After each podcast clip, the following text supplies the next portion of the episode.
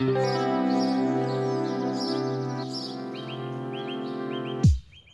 привет! Я Алена Дианова, и я убеждена, что природа все придумала. Второй сезон моего подкаста о естественном подходе к жизни посвящен исцеляющему питанию. В следующих выпусках я намерена стереть грань между такими понятиями, как еда и лекарство, убедить вас, что здоровье, долголетие и высокое качество жизни находятся ближе, чем вы думаете, а именно в вашей тарелке.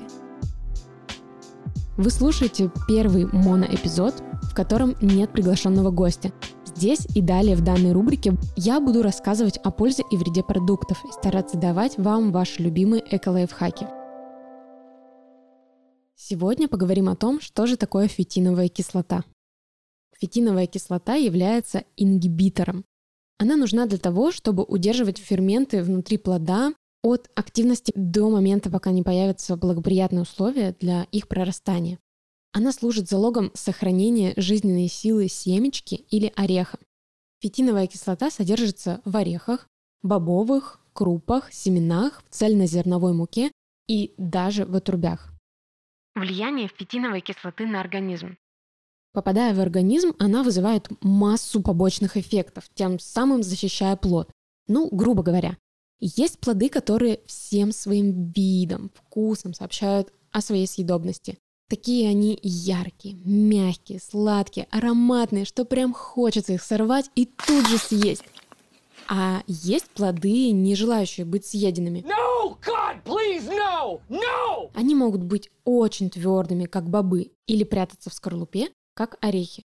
Для человека фитиновая кислота – это антинутриент. Этот элемент не позволяет усваиваться полезным веществам из пищи.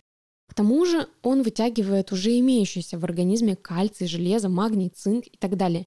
Фитиновую кислоту считают одной из главных причин анемии. Например, человек поел салат с листьями шпината. Да, в них много железа, и если он съел их без всего, то через 3 часа у него в крови сильно повысится уровень железа. Если он ел их с бобовыми, или лепешками из какой-нибудь кукурузы, железо тоже повышается, но уровень уже в три раза ниже. Или в случае с лепешками он вообще никаким образом не проявляется в вашей крови. Также, попадая внутрь организма, фитиновая кислота тормозит работу ЖКТ, замедляет метаболизм и, как следствие, препятствует похудению, способствует возникновению рахита, угнетает выработку ферментов и раздражает слизистую, препятствует усвоению микроэлементов. Как же нейтрализовать фитиновую кислоту? Природа очень мудра и придумала для этого фермент под названием фитаза. У мышей, например, фитазу в очень больших количествах вырабатывает организм сам, поэтому они могут грызть зерно. У человека все не так. И чтобы активировать этот фермент, нужны определенные действия, такие как замачивание в кислой или богатой фитазой среде. Подойдет вода с натуральным уксусом, лимонным соком или даже хлебной закваской. Количество добавляемых ингредиентов равно одной столовой ложке. Оставлять плоды замоченными нужно минимум на 8 часов. Мне удобнее это делать ночью. Потом все нужно хорошо промыть и слить воду. Данный способ не только выводит фитиновую кислоту, но и смывает пыль, грязь и все то, чем обрабатывают орехи, бобы и семена от насекомых и грызунов. Ну, даже если просто логически подумать, представьте, как это все хранится, как это все до нас добирается. Естественно, нужно что-то, что сохранит дополнительно их целостность и сохранность. Также есть способ проращивания.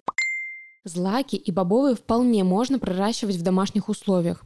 Выращивать зеленую гречку и маш очень легко. Остальное может быть сложнее. Данный способ требует времени и внимания, но он того стоит. Ведь проростки дополнительно очищают кишечник и питают нашу микрофлору. Об этом мы говорили в восьмом выпуске первого сезона про микрозелень. Настоятельно рекомендую его к прослушиванию.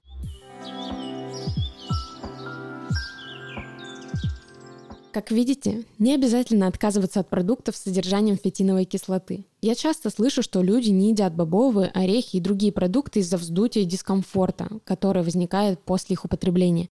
На что я им отвечаю? Вы просто не умеете их готовить.